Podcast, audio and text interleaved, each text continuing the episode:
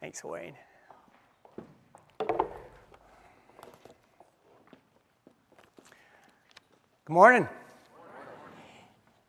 I want to first say thanks to every single one of you who have been willing to do this thing that you've probably been like, some of you might be thinking, oh, I'm getting a little bugged with this. But this thing of moving up and in and to the south, I often will come in a little bit late to each service, and you know, it just means so much to me when I can see for people who come in late, and many times it's guests, and to be able to see that there's room for them. And so, man, you being willing to move in and up and over this direction, that's just an act of love. It really is. It's just saying I truly care, you know, and kind of putting yourself in that place where you might have been one day coming into a church worship service for the first time and wanting to know, is there a spot for me? So I'm going to throw out another one here for you. And again, we know we're going to be going to a third service at some point, not too distant future, but for the sake of staff and all the effort and everything that goes with it, we're trying to prolong that as long as we possibly can. And so we do have more room at first service than we do at this service. In fact, more. And it's going to be less more all the time, but it is more. But if, I'm just going to throw this out, if you're able and you're willing, and I sincerely say that, if you're able and willing, it would be great if we could get about 100 people to switch the 9 o'clock service who go to this hour. That would just be awesome if you could do it. And we're actually going to put a little deal in the bulletin next week and give you the opportunity to say, you know what, I can do that. And so, great. So I have this couple up here with me, Marcus and Jessica Tippery, and they're up here for a reason this morning. I got a great email from them not this past week, but the week before, after I did the sermon on contentment and generosity, and they just so much fun to read them confirming what I talked about in that sermon. So we're going to unpack that for you. But I met Marcus and Jessica 2 years ago in membership class. You two were in that class. And then last, what was the date last summer when I did your wedding? June 24th. June 24th. Just check it. Make sure you remembered. Okay. And so anyway, I've gotten to know this couple quite well. And but you two were in the membership class, and you know, you go through the membership class, and you filled out this form afterwards. And as I read what they wrote, and one of the things that you write is you write out how you came to faith in Jesus Christ, your own personal spiritual journey. Because one of the things that's very important for us as a church is we want to make sure that everybody who comes here understands, you know, the wonderful good news of God's grace through Christ and how we can have God's forgiveness and eternal life. And as I read what you two wrote, I kind of wondered to myself, you know, maybe they don't quite understand yet. And so thought about that, and so I invited them to have a little meeting with me in my office. And my office is not a scary place. It's not scary, right? No. But the other thing that I noticed, there was a second thing that I noticed in the little form that Marcus and Jessica filled out, and that is that they had the same address. And so I kind of thought, well, you know, same address might mean something else too. So I thought we probably should talk about that also. If they wanted to become members of Brookside. And so you two came in, and we just had a great time talking, and I began by talking with you two about Jesus Christ, his love for you, and he died for you. And at the end of that time, what did you two do? We accepted Christ. Yeah, they prayed right there. Yeah. So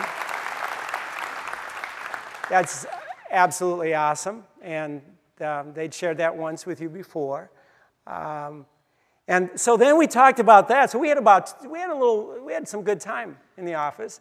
It wasn't like a 15-minute time that we had. So So I said, now there's the second thing we should probably talk about too. And I said to you guys, I noticed you got the same address, and am I right to assume that might mean more than just same address?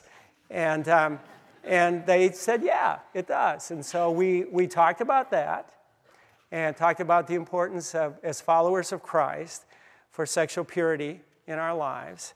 And these two wonderful people made a commitment that day, right? First of all, a commitment to God, and then a commitment to me, since I was going to be doing their wedding, is to sexual purity, which I think is absolutely wonderful, okay? Yeah, praise God for that, okay? All right, so then one of the things that we talked about was, you had put your wedding off quite a ways, and why? What was the problem? Why did you have to put your wedding off into the distance so far, you thought? We just felt like financially we just weren't ready. Just didn't have the money to do it. And so then I talked to them about it. I said, well, you know what? I said, I totally understand the whole thing. And I said, boy, it sure be a lot easier for you if you could move the wedding up, right? I mean, Beck and I remember that. Beck and I moved our wedding up 6 months. So, okay? So anyway, so I said I said, how about trusting God and giving God the first 10%? Of everything you earn. Okay, so you heard me, and then Jessica, what did you do? You didn't quite believe me, did you? So she, I was a little skeptical. So I went to my life group girls and just discussed my concerns with them about trying to pay for the wedding and giving all of our money to the wedding, and how are we supposed to give 10% to God? And they just encouraged us to give a little bit at a time until we felt comfortable, and we just kind of decided we'd go all in. So. Just decided to go full 10%. Right. And what's the end result? You were right. I was right. I love the way you say that. Yeah, you were right. I like that. Okay. And so not only that, but then you moved your wedding up and great time together, and now you even have enough money that you've saved for a down payment on a house. Isn't that cool? Now that's all in. Not a very long time. So God has been faithful. Yeah. Okay, we just want to share that with you. And I've asked Jessica and Marcus if they would read our scripture for this morning, and that's John chapter 17. And if you've all followed this little book that we handed out last Sunday, you probably have read John chapter 17 all week. And that's a passage I'm going to preach from this morning. It's our Lord's Prayer. And they're going to read the scripture for us, so you can follow along. And or in your Bible up on the screen. After Jesus said this, he looked toward heaven and prayed, Father, the time has come. Glorify your Son, that your Son may glorify you. For you granted him authority over all people, that he might give eternal life to all those you have given him. Now, this is eternal life, that they may know you, the only true God, and Jesus Christ, whom you have sent. I have brought you glory on earth by completing the work you have gave me to do. And now, Father, glorify me in your presence with the glory I had with you before the world began. I have revealed you to those whom you gave me out of the world. They were yours. You gave them to me, and they have obeyed your word.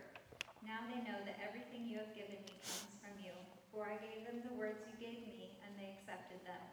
They knew with certainty that I came from you, and they believed that you sent me. I pray for them. I am not praying for the world, but for those you have given me. For they are yours. All I have is yours, and all you have is mine. And glory has come to me through them. I will remain in the world no longer, but they are still in the world, and I am coming to you. Holy Father, protect them by the power of your name, the name you gave me, so that they may be one as we are one. While I was with them, I protected them and kept them safe by that name you gave me. None has been lost except the one doomed to destruction, so that Scripture would be fulfilled. I am coming to you now, but I say these things while I am still in the world, so that they may have the full measure of my joy within them. I have given them your word, and the world has hated them, for they are not of the world any more than I am of the world. My prayer is not that you take them out of the world, but that you protect them from the evil one. They are not of the world, even as I am not of it. Sanctify them by the truth. Your word is truth. As you sent me into the world, I have sent them into the world. For them I sanctify myself, that they too may be truly sanctified. My prayer is not for them alone. I pray also for those who will believe in me through their message, that all of them may be one, Father, just as you are in me and I am in you. May they also be in us, so that the world may believe that you have sent me. I have given them the glory that you gave me, that they may be one as we are one, I in them and you in me. May they be brought to complete unity, to let the world know that you sent me and have loved them even as you have loved me. Father, I want those you have given me to be one with me where I am, and to see my glory, the glory you have given me, because you loved me before the creation of the world. Righteous Father, though the world does not know you, I know you, and they know that you have sent me. I have made you known to them, and will continue to make you known, in order that the love you have for me may be in them, and that I myself may be in them. Great. Thanks so much. Appreciate it. Love you both. Yeah, thanks.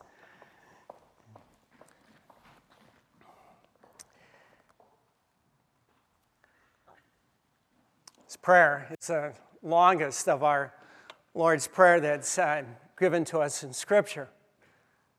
But far more significant than the length of this prayer is the level of insight it gives us into the heart of Jesus Christ, what it is that matters the most to him. So let me ask you, anyone here ever had the opportunity to be with someone where you've been able to have a conversation with that person the last days or even the last hours of their life? Anybody ever done that? You know, someone that is dying, and you're able to be with them, and you're able to have conversation with them. Yeah, several of us. Whenever that happens, you often find that what they talk about is what's most important to them. Someone comes down to the final days and hours of their life, and they're stripped bare of everything except what they're made of. It's then that what's truly in their heart comes out. One of my regrets is missing that opportunity with my mom. We were not able to make it from Chicago to Minnesota in time, and I, from talking with family members, with my dad and my brothers and my sister, one of the things I learned about that time is some of the things that my mother talked to the family about, and she just said some very, very, very sweet things. For my mom, what mattered the most, as you would probably guess, is the spiritual lives of her children, and not only the spiritual lives of her children, but her grandchildren. I mean, each one of them were born, that just became uppermost in her mind. And so what my mom did that the family told me about before she died, and it was just a few hours before she died, and she was in the hospital, and she had all the grandchildren come around her bed up close to where she was, and she had this conversation with them, and she talked to them about how much she loved them and how much she cared about what was happening in their spiritual life, and she talked to them about God's love for them through Jesus Christ, and her hope that they, each one of them, would trust in Jesus Christ as their Savior, and she talked to them about her hope that someday she could see each one of them in heaven. It was a very, very precious time, and one I certainly wish I could have been there. I mention this because Jesus prays this prayer in John 17, the night before he died. And he prays it knowing that he's coming down to his final hours of life on this earth, just like my mom knew. And so what we discover is in this prayer is this is the time that what matters most to Jesus Christ comes out. And what we find, and I think it's truly amazing, is that what matters most to Jesus Christ is his heavenly Father and us, you and you and me. Now, I'm sure if you've been reading John 17 this last week and you followed along as as Jessica and Marcus read it, there's a lot in this chapter. I mean, I could do a series of sermons out of John chapter 17. There are just so many different points that Jesus Christ touched on. But the more I dug into this chapter, the more I read it and reread it, and, as I'm preparing this sermon, the more convinced I became that there's one thing that rises to the top of everything else that he talks about and prays about in his prayer to his Father. And it's this one thing that I'd like to focus on today. And to help us so that you and I can walk out of this place with this clearly in our minds, to help us remember this. I'd like to say it up front, and then we'll look at it. And so here's what this prayer does for us, all right? It reveals to us the full extent of the love that Jesus Christ has for his Father. The full extent of his love for his Heavenly Father. And then along with that, this prayer also reveals to us the full extent of his love for each one of us. His love for you and his love for me. Now, I believe that once you and I understand this, okay? Once we understand the full extent of our Lord's love for his Father, and once we understand the full extent of his love for each one of us, his love for you, his love for me, once we understand that, it just changes everything in our life. I mean, it just does. It changes everything. So let's see what this means, okay? So first of all, the full extent of Christ's love for his Father. And so if you got your Bible, John chapter 17, John begins with this. He writes, after Jesus said this.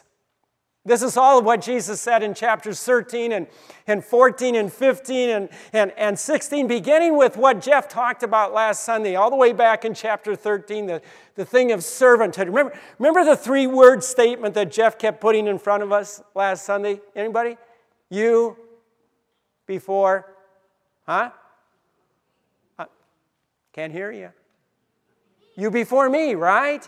You before me. What I discovered when I got into this 17th chapter in this prayer is that really that statement, that attitude is just woven throughout Christ's prayer. You before me, you before me. Again, look at this, verse 1. And so John writes, after Jesus said this, he looked toward heaven and prayed, and he said, Father, the time has come. So the question to ask ourselves is, the time has come for what? What is Jesus talking about when he said the time has come? And here again, it's where it's so valuable for us to read any part of Scripture, to read it in its context. All the context being able to go all the way back, actually going all the way back to chapter 13, because it's in the answer to that question is found in chapter 13. And here's what John wrote in the first verse of chapter 13, he said, it was just before the Passover feast, and Jesus knew that the time had come for him to leave this world and go to the Father. And so what Jesus is saying is that God, Father, he's saying, the time's come.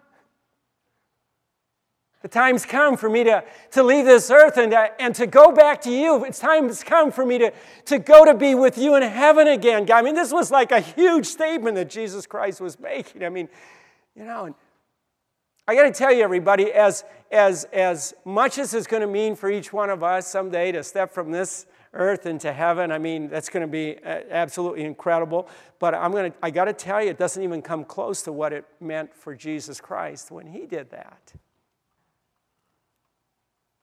And the reason is shown to us in what Jesus Christ prayed. And so he prayed, Father, the time has come. Glorify your Son, that your Son may glorify you.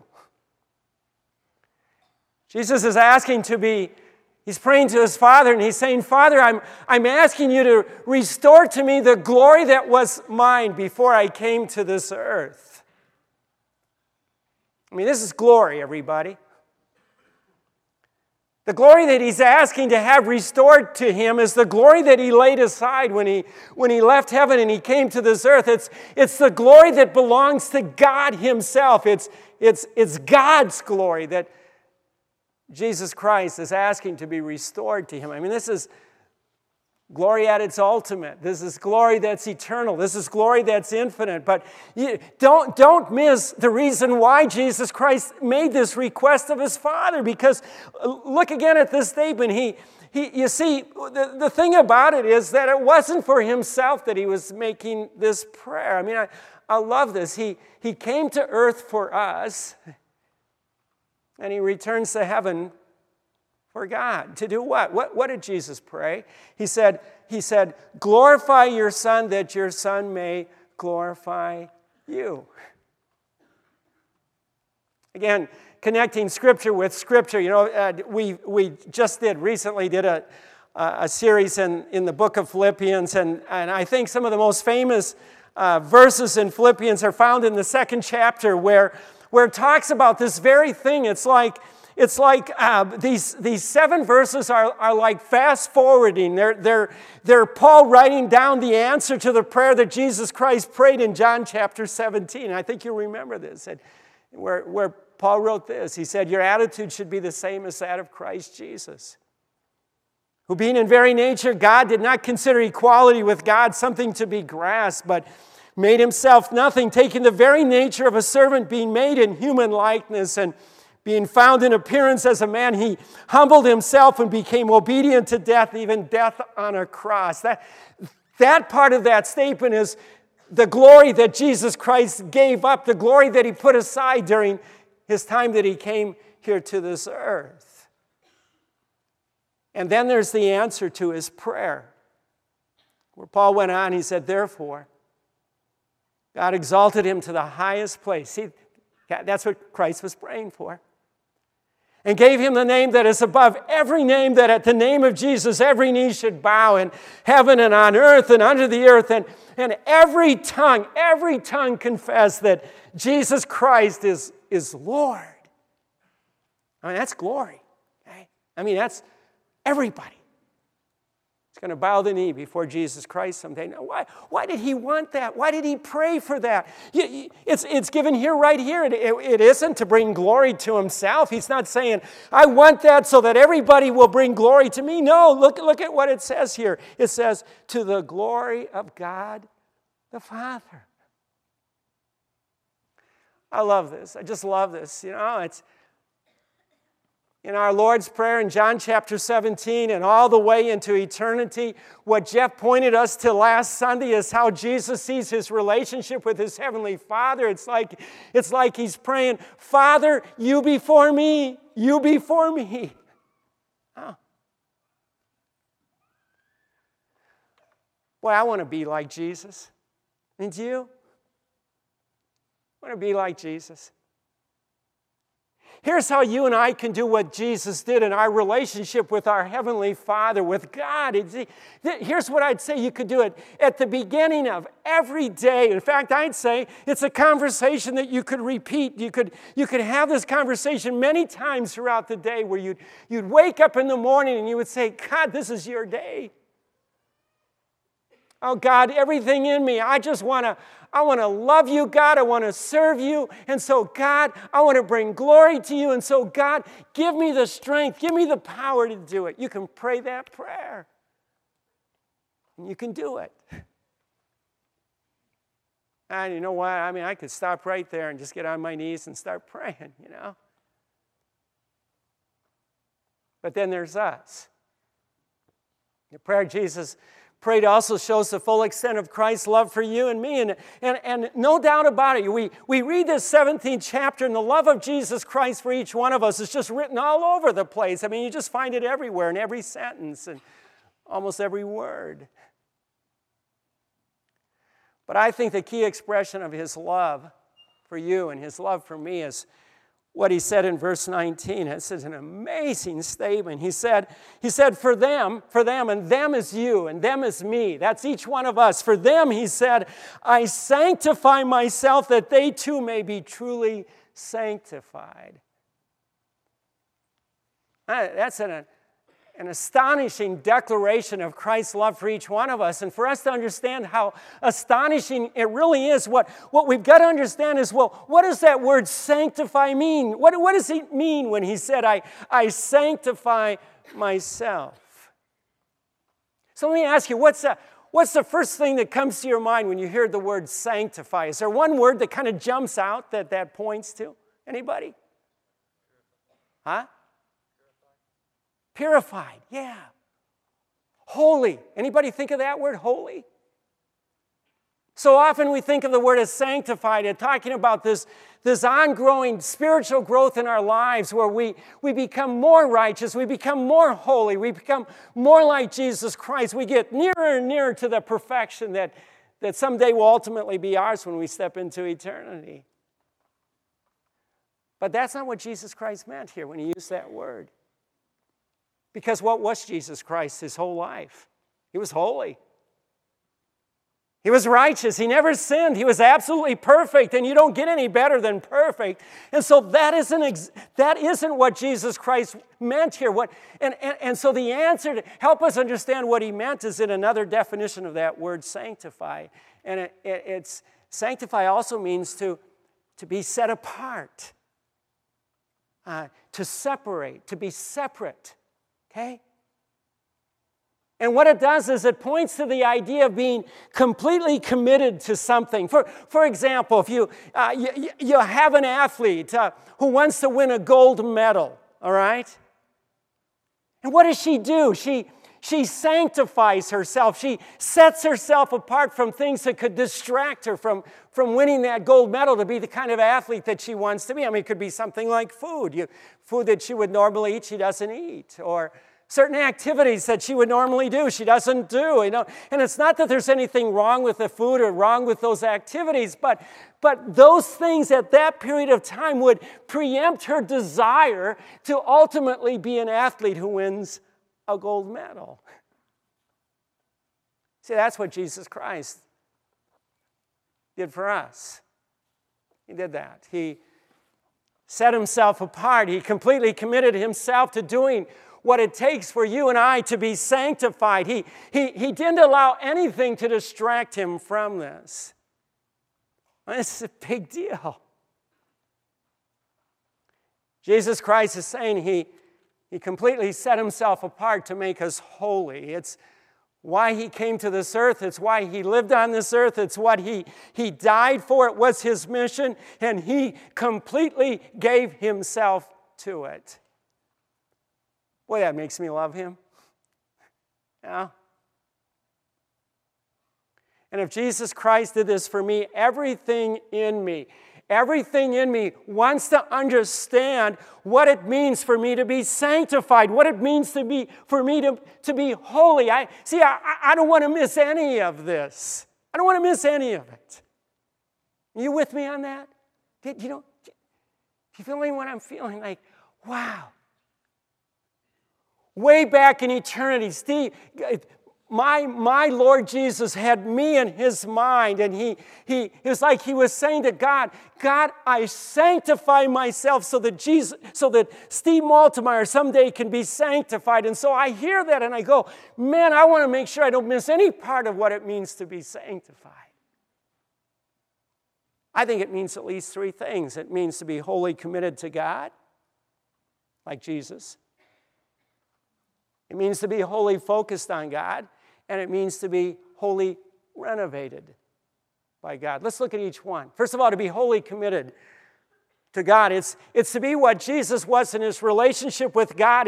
It's separating yourself from anything that could possibly keep you from what God calls you to be and God calls you to do. I thought of a great example of this from the Old Testament. Somebody who did this. If you're familiar with the story in the Old Testament, God delivered the people of Israel from slavery in Egypt, and he had Moses as their leader, and God was taking them to the promised land, and they got up right to the boundary. They were about ready to enter into the land. It was all going to happen. God's promise was going to be fulfilled. And so God said to Moses, this is what I want you to do. I want you to send 12 spies into the land to see what you're up against. And so the spies went in, and 10 of those spies came back, and they said, no way.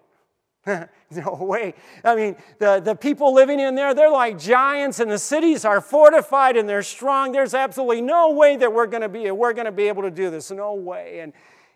But there were two guys, Joshua and Caleb. They were like the Minority Report, and they came back and they said, you know what? God told us that we're to do this, and God's all-powerful, so we can do it. Let's just go in. Let's get it done. Let's get it done.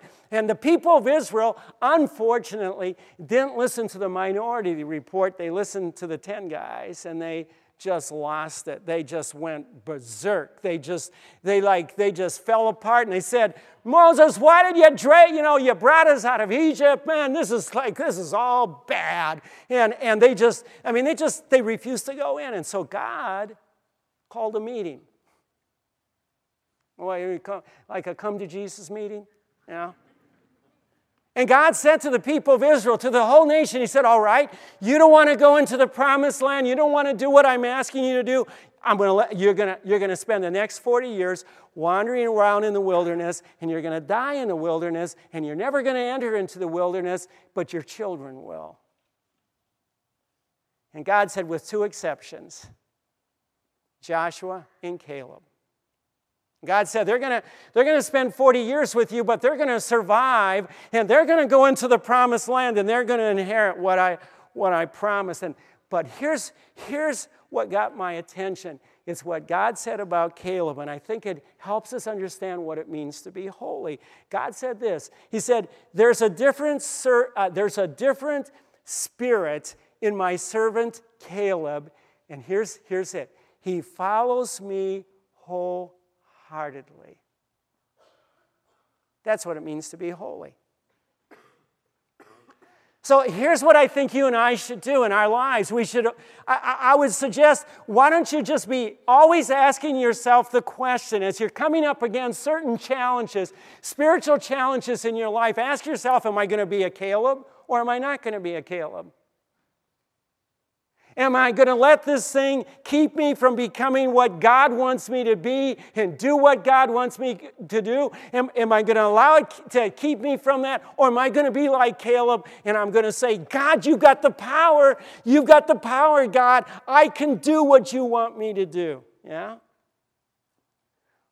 Well, I'll just tell you what, everybody. I think that's a choice we have the opportunity to make over and over and over again in our lives. So first of all, to be wholly committed to God. Second, to be wholly focused on God. And what I found is I found a verse in the 9th chapter of Luke's gospel that I think speaks to this whole thing. It describes Jesus Christ in the days leading to his crucifixion in Jerusalem. And here's what Luke wrote. I love this. He said, as the time approached for him, for Jesus, to be taken up to heaven, Jesus resolutely set out for Jerusalem. Another way to say this is that Jesus set his face like flint to go to Jerusalem and died. He didn't take his eyes off what he came to earth to do.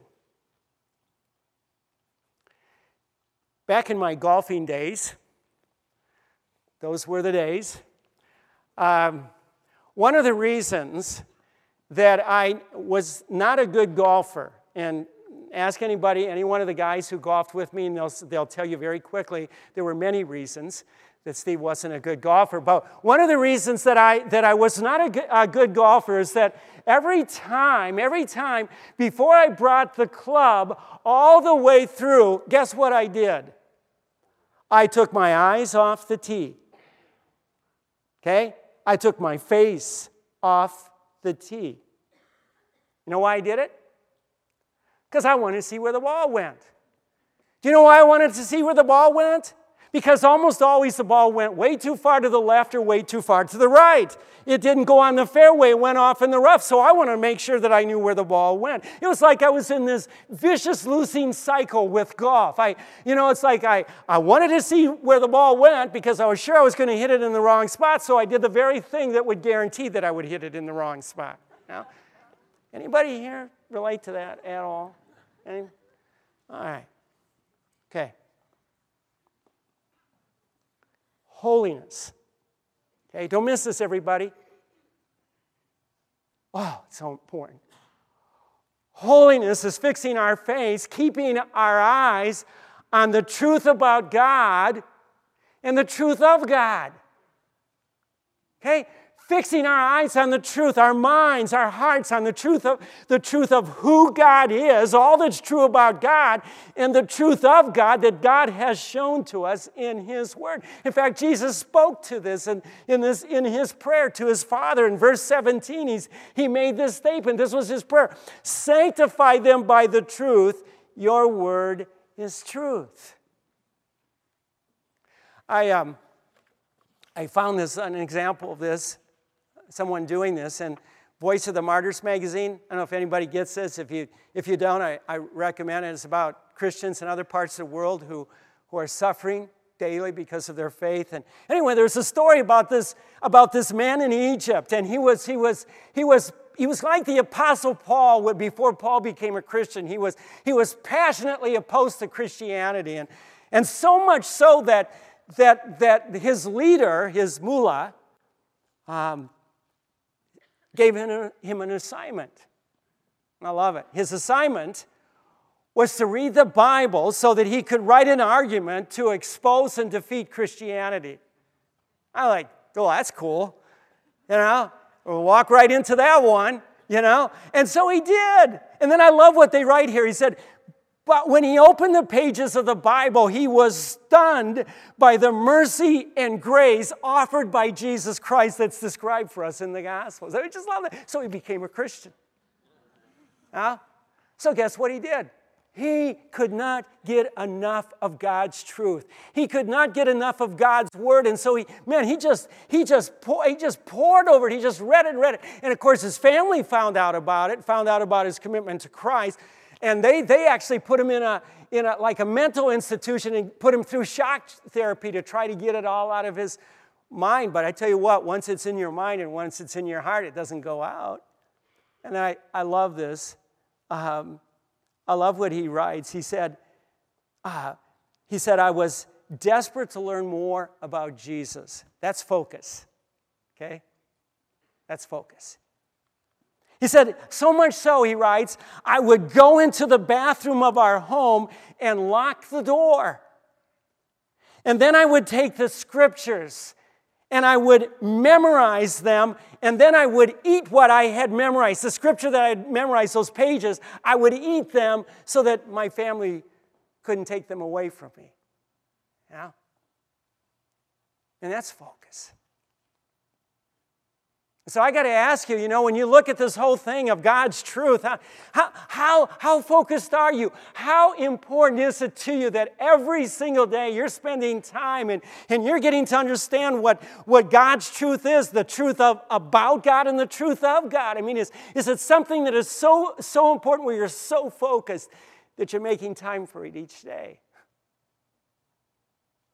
And then the last one is to be wholly renovated by God. And here's where we get into our character, to transformation. And what we discover in Christ's prayer is that at the very core of what God calls us to be is the love that you and I are to have for each other.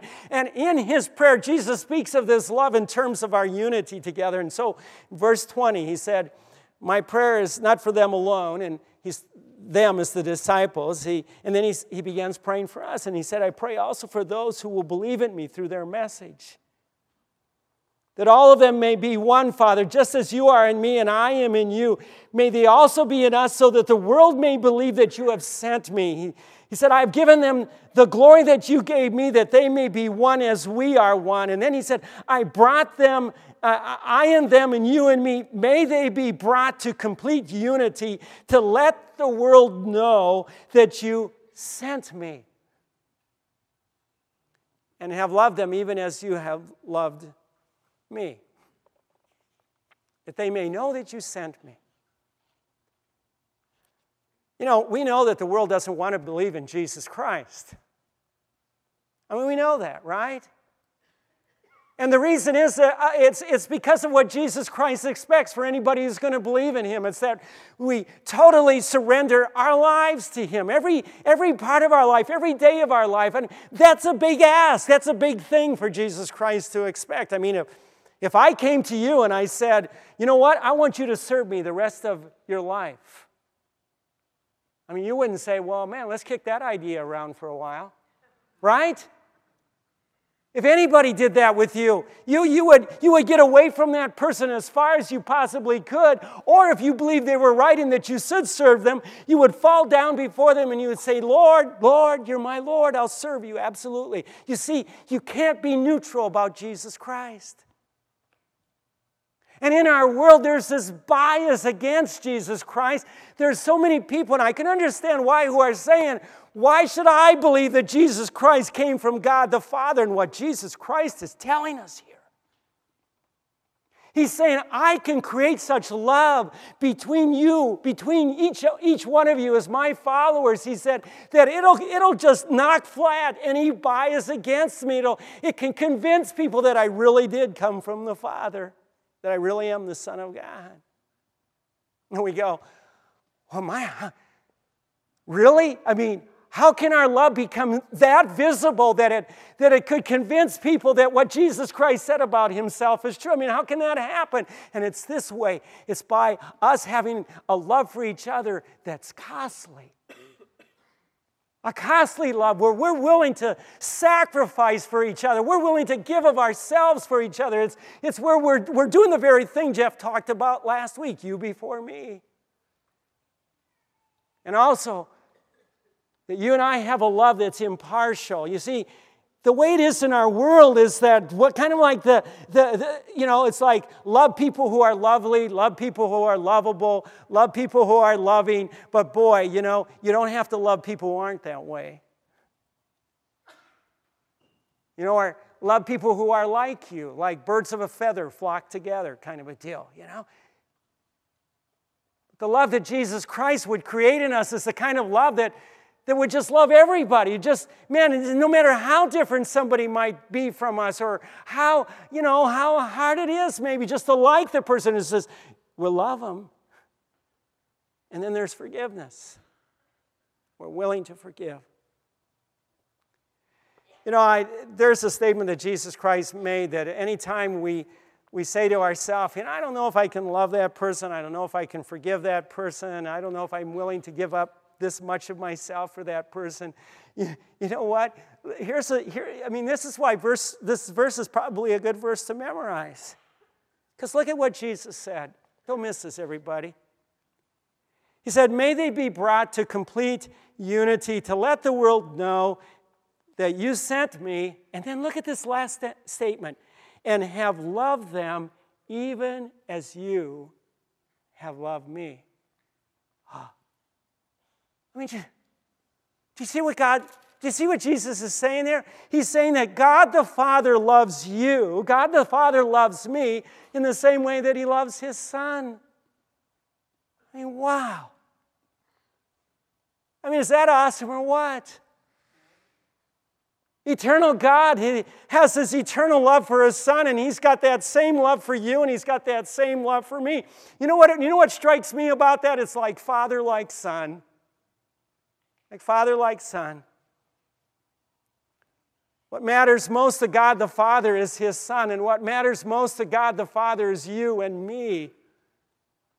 And God sending his Son to this earth to die for us, what we're going to remember in a few minutes in communion, what that does is it reveals to us the full extent of God's love for us, and God answering his Son's prayer and exalting him to the highest place reveals the full extent of his love for his Son. Wow. You know what? That just makes me want to just love my Lord. Wow. Just love him. So we're gonna take communion now, and want you to know that what we're doing here is for everybody who believes in Jesus Christ as their Savior, has trusted in him. And just remember, and my host, if you would begin distributing, and just remember that's You just reach down and take two cups, and one's got the bread in it and the juice. Okay? So if you do that, and then I'll come back up, all right? Great.